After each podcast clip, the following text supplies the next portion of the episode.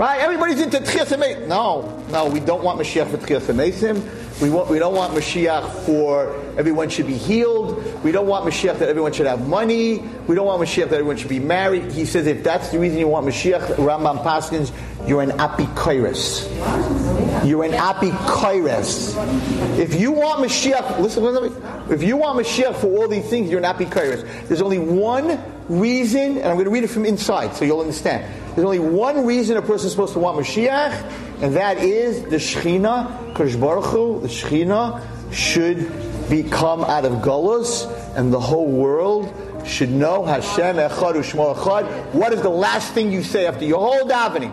I don't know if you say Korbanos. I don't know what part of davening you say and what part you don't say. Some of you daven Mincha. Some of you don't. Whatever you daven, whenever you daven, what's the last words in Aleinu?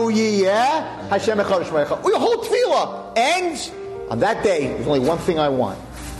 Forget HaMesim, forget the Shidduch, forget everyone being healthy. I just want you to be the only one. And the Rambam says if you have any ulterior motive outside of that, who apikoiris?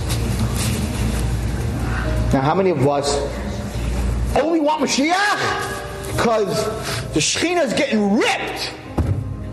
Atheism, um, I don't want to even say all the other stuff in the world. Anti God. Like, come on, everybody. Hashem, show them. Show them who you are. How many of us, that's the relationship? Get out there, Hashem, and do something that everyone, and that's the only reason I want Mashiach. Wow.